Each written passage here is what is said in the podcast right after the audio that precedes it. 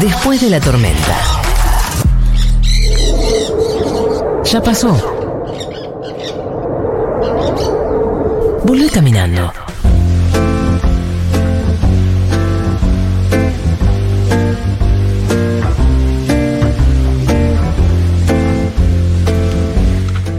En la República Argentina y ya está con nosotros, sentado en esta mesa, Martín Alfredo Becerra, investigador y profesor universitario argentino, investigador principal en el CONICET y docente en diversas universidades nacionales. Es especialista en medios de comunicación e industrias culturales.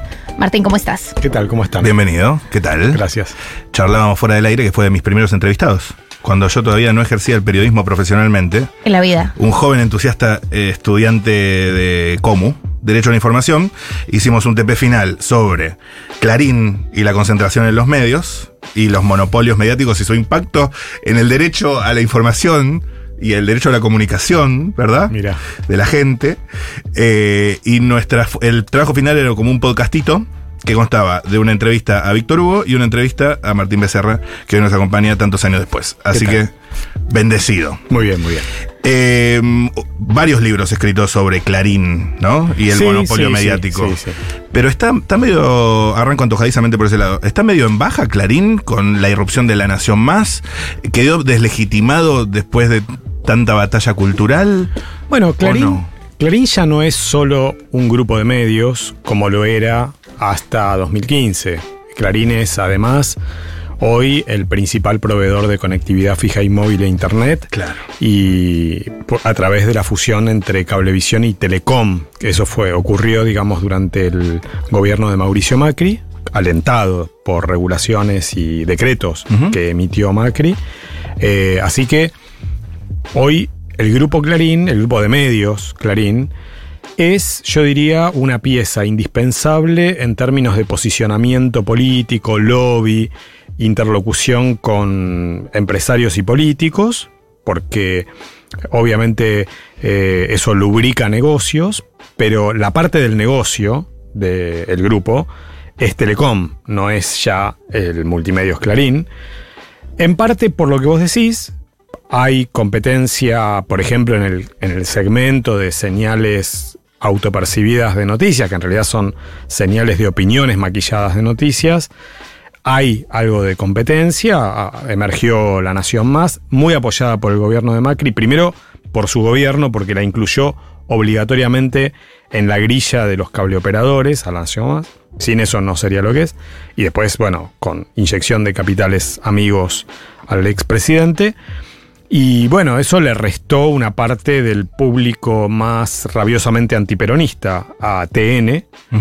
Eh, también, por el otro lado, tiene la competencia de C5N, que consolida un, un, segmento importante de la población. Por supuesto, no es el segmento más ideologizado que miraba TN, porque son claramente tienen líneas editoriales eh, muy distintas.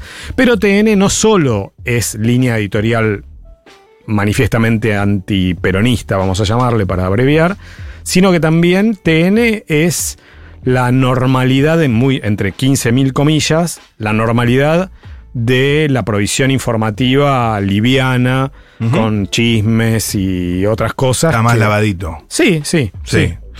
Eh, y ya que lo nombras, mm, eh, el tema telecomunicaciones, ¿no? Telecom, Clarín Telecomunicaciones, como una instancia muy por arriba en guita y influencia, eh, cuando lo comparás con mirar la tele. la fusión, en su momento en el gobierno de Macri, y después Alberto Fernández, me acuerdo en pandemia, encara el tema el Internet o la comunicación como derecho esencial. eso naufragó rápidamente. ¿En qué quedó? Y ¿Es una locura plantear eso? Bueno, es un decreto efectivamente que está. Eh, que tiene poca traducción en la vida real, porque el decreto está formalmente vigente, lo que pasa es que hay medidas cautelares que presentaron los operadores de telecomunicaciones, Telecom, de Clarín, pero también Telefónica y Claro, y que suspendieron su aplicación. Entonces, eh, muy paradójicamente, ese decreto por los únicos que no fue objetado en sede judicial fue por cooperativas pequeñas y medianas de tierra adentro, del interior del país. Y esas cooperativas, eh, por lo tanto, hoy sí están sujetas a eh, la regulación de precios minoristas que el decreto estipula. Claro. Ent- Entonces, Son los únicos perjudicados. y putean, digamos. claro. Claro. Y la verdad que tienen razón, porque lo que dicen es, mira, nosotros no fuimos a impugnar el decreto a la justicia y somos los únicos que no podemos aumentar los precios conforme avanza la inflación, Claro. porque estamos obedeciendo una norma que los más grandes del mercado no le dan bola porque tienen jueces amigos que emitieron medidas cautelares. No, es fatal. me Así que, sí, eh, no, no es. Yo diría que, que, que todo en torno a este decreto merecería ser revisado, desde mi punto de vista.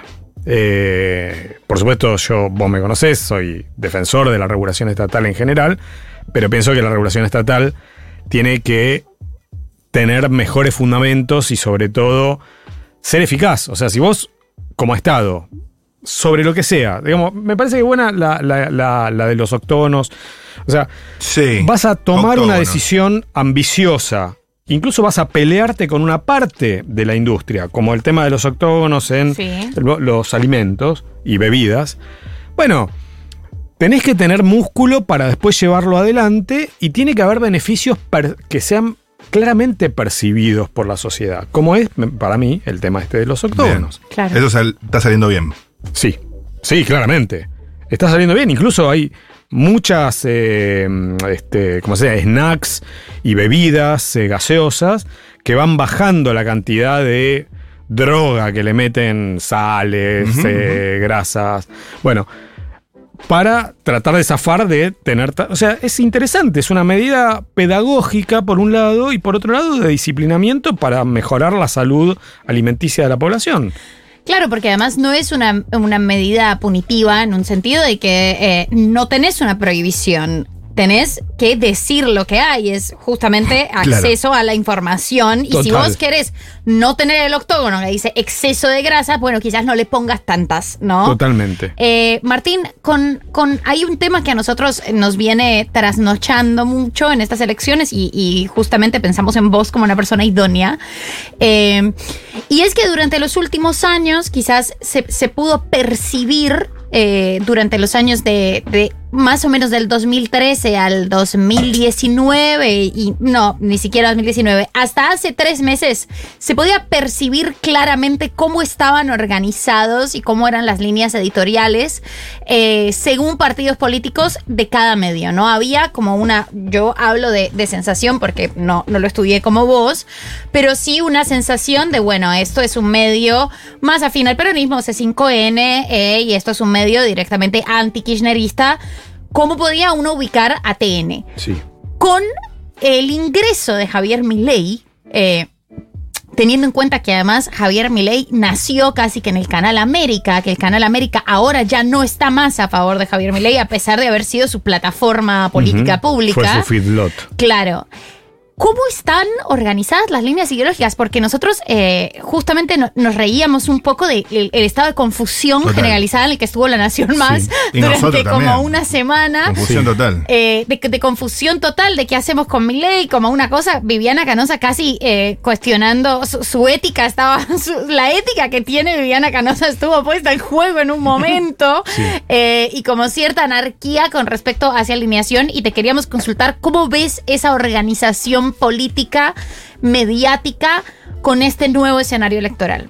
Bueno, sí, efectivamente yo creo que hay, hay. Primero estoy de acuerdo que en que, sobre todo después de la primera vuelta, hubo unos días de, como vos decís, anarquía, de mucha confusión, eh, mucho atolondramiento de, sobre todo de la Nación Más y de TN, para ver cómo se posicionaban frente a eh, lo inesperado de, de la situación de que Massa sale cómodamente por casi siete puntos arriba de Milei, que quedó tan mal Patricia Bullrich, que era la candidata o la candidatura detrás de las cuales tanto La Nación Más como TN había, se habían encolumnado de manera muy nítida en los últimos tres meses. Sí. No tanto a principios de este año, Sí. donde Milei todavía emergía como un fenómeno un poco extravagante, que podía terciar en la elección, pero no, no tenía el músculo, no se lo veía con el músculo que después, electoral que después tuvo.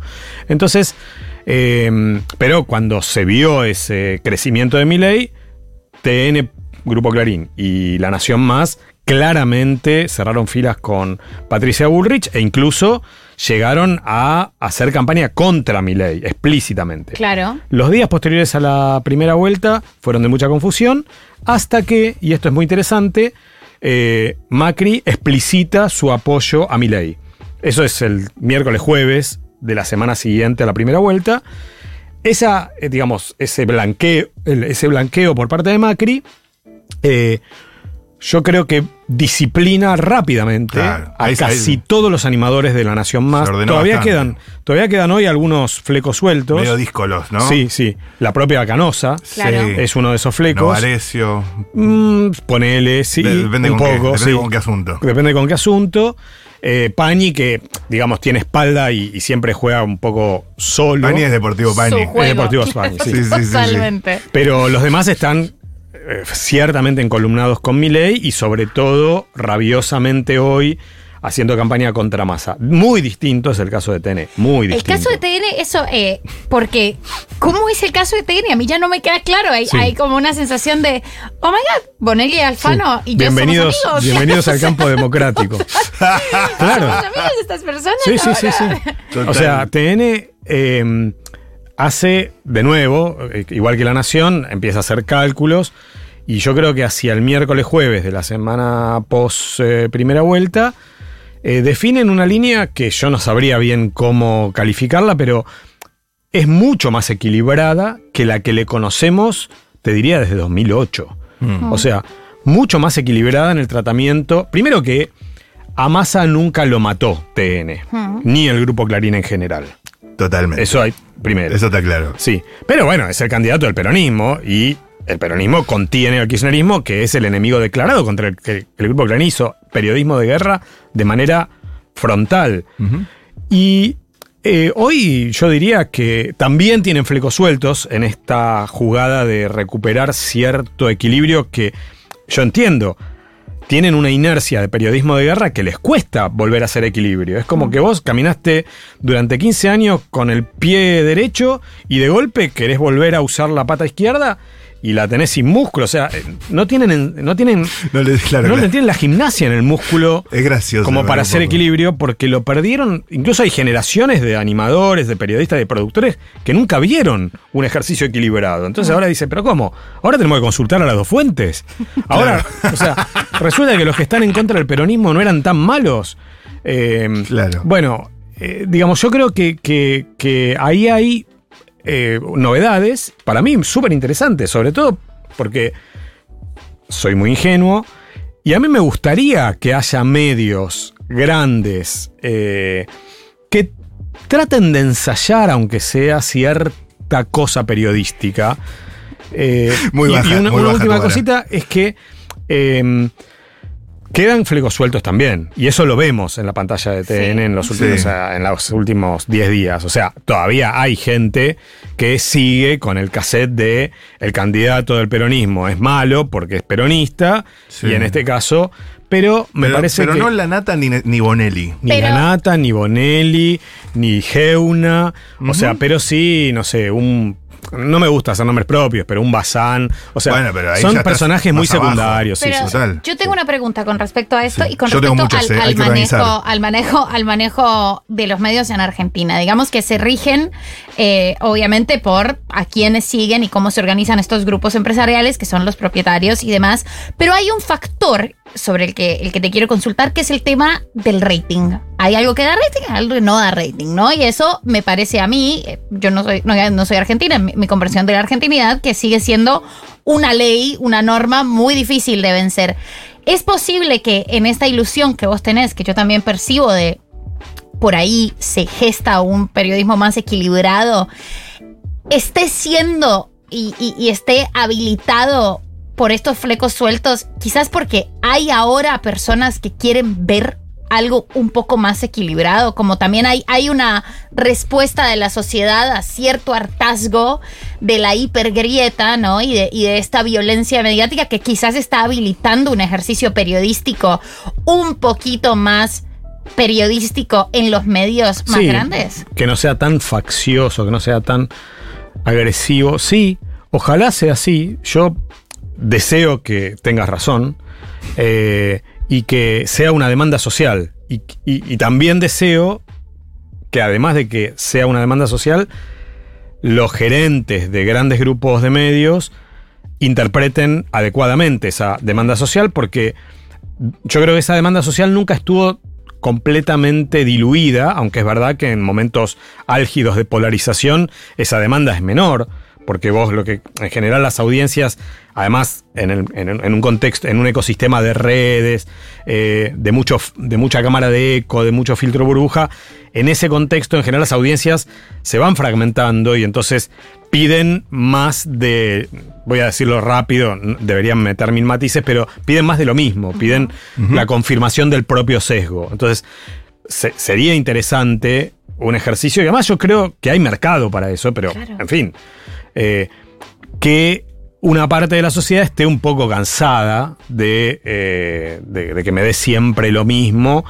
Y buscar novedad. Buscar novedad no, no significa que me pongas a un tipo que hace apología del terrorismo de Estado. Obviamente, la diversidad tiene límites dentro del campo democrático. Sí, pero bueno, eh, dentro del campo democrático podés escuchar distintas perspectivas, distintos análisis sobre lo que pasa, y eso hace mucho que los medios grandes no lo hacen. Claro. Eh, cuando el propio Massa decía, che, eh, yo veo que en los medios que están supuestamente identificados con mi candidatura, ese supuestamente lo agrega él, eh, veo que entrevistan a los otros candidatos, pero en los medios que me dan con un caño, no me entrevistan nunca, o cuando me entrevistan es para agredirme. Entonces, esa diferencia en el trato es tan obvia, es tan, tan básica y creo yo, tan cansadora, si uno lo se pone en la perspectiva del público, de la audiencia, de la sociedad, que ojalá, ojalá que los gerentes de alguno de esos medios sepan interpretar que ahí pueden tener un mercado y que mm, les va a agargar- les va a más ese mercado que ponerse la camiseta, que por otro lado es lo que hacen todos los demás. O sea, diferenciate un poco. Eso te puede diferenciar, total, Claro. total, llamar la atención. Eh, hablábamos del Estado, de la intervención del Estado y, y demás cuestiones, y acá eh, se discute mucho sobre los argentinos y las leyes. Ella tiene una sección sobre argentinidades, argentinismos. Eh, hay como cierta teoría de que los argentinos, los argentinos buscamos refugio o soluciones en leyes eh, por falta de creatividad, si se quiere.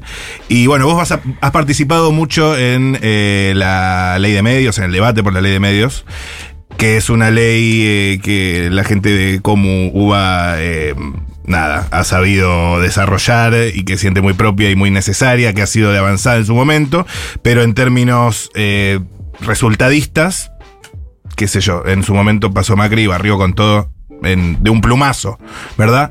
¿Qué se puede decir sobre este debate y sobre el rol del Estado y los medios y esta discusión que siempre está volviendo y nunca, qué sé yo, se mueve demasiado? Bueno, primero estoy de acuerdo en el sentido de que somos, o sea, por lo menos quienes nos dedicamos más a eh, el análisis y a la eh, realización de políticas públicas, muy, eh, muy enfocados a la producción de leyes, ¿no? O sea, pienso que eso tiene algún sentido, porque creo que toda ley, en cualquier momento histórico y en cualquier país, sintetiza parte del consenso del estado de ánimo de la sociedad sobre ese tema. Sí, Pasó con el aborto, ¿no? O sea, va cambiando, van cambiando los acuerdos sociales o los consensos sociales y también la sociedad va produciendo nuevas leyes. Pero es verdad que, sobre todo para además mi generación, mucho más que la tuya, fue obsesivamente, en el campo de los medios, digo, fue obsesivamente eh, preocupada por tener le- una ley de medios audiovisuales, sobre todo porque somos, eh, mi generación, digo, y, y las que me preceden, eh, una generación que sale de la dictadura con un decreto ley de Videla, que además, para oprobio de la construcción democrática que ahora cumple 40 años, estuvo vigente hasta 2009, Claro. con alguna modificación. Pero entonces vos tenías, digo, en 2008, una democracia bastante consolidada para lo que es eh, América Latina, con un decreto de ley firmado por Videla. Eh, ahora, bueno, el Congreso tramitó esa ley, hubo un debate, además, eh, yo no sé si inédito, no, no, Sí. no me acuerdo, ninguna ley en la Argentina Tremendo tuvo ese debate. En el Congreso el proyecto del Poder Ejecutivo fue modificado. Es mentira que, que el Congreso funcionó ahí como escribanía del Poder Ejecutivo, porque incluso modificaron algunos artículos muy clave que hubiesen hecho que hoy la ley fuese un cachito más adecuada al presente, porque, por ejemplo, quitaron a las telefónicas la posibilidad de dar triple play que estaba en el proyecto que envió Cristina Fernández al Congreso en la ley audiovisual. Y para conseguir apoyos de lo que generosamente llamaríamos centroizquierda, el oficialismo resigna ese punto y gana apoyos de otras bancadas. O sea, eso fue muy interesante como Triple, proceso. triple play en una brevísima descripción que se Sí, significa que una misma empresa puede dar servicios de televisión por cable, telefonía fija y telefonía móvil. Claro, eso ¿No? estaba limitado en el proyecto y se terminó como abriendo. Claro. Eh, luego vino, efectivamente, Macri por decreto, modificó esa ley. También hay que decir que, como yo estoy de acuerdo con lo que vos señalaste, la productividad de esa ley fue escasa con el kirchnerismo. O sea, no es que el problema solo fue el de los decretos de Macri. Peor aún. Claro, o sea, el kirchnerismo, para mí, esa es mi opinión y estoy seguro que... Dígalo, dígalo. Eh, Además lo hemos discutido con, con gente que, que forma parte del staff de esta radio. O sea, yo creo que fue poco respetuoso de la letra de la ley que el kirchnerismo impulsó. Ok. Eh, o sea, creo que eso también explica el desencanto de mucha gente que cuando Macri, por decreto, resuelve sacarle el corazón a la ley, porque la ley sigue vigente en muchos artículos, pero lo más importante lo, lo, lo desguazó Macri, mucha gente no se movilizara a favor de la... O sea, vos decís, pero, che, ¿cómo puede ser? Un proceso tan virtuoso, masivo, federal, de construcción de una ley, una identificación plena del gobierno en ese momento, con, mucha, con mucho apoyo, y de golpe, con un decreto de un presidente que gana por tres puntos en el balotaje, borra lo más importante del mapa y nadie, o muy Claro. pocos protestan. No tenía tanta legitimidad. Claro, ¿y cuál es la legitimidad que construiste?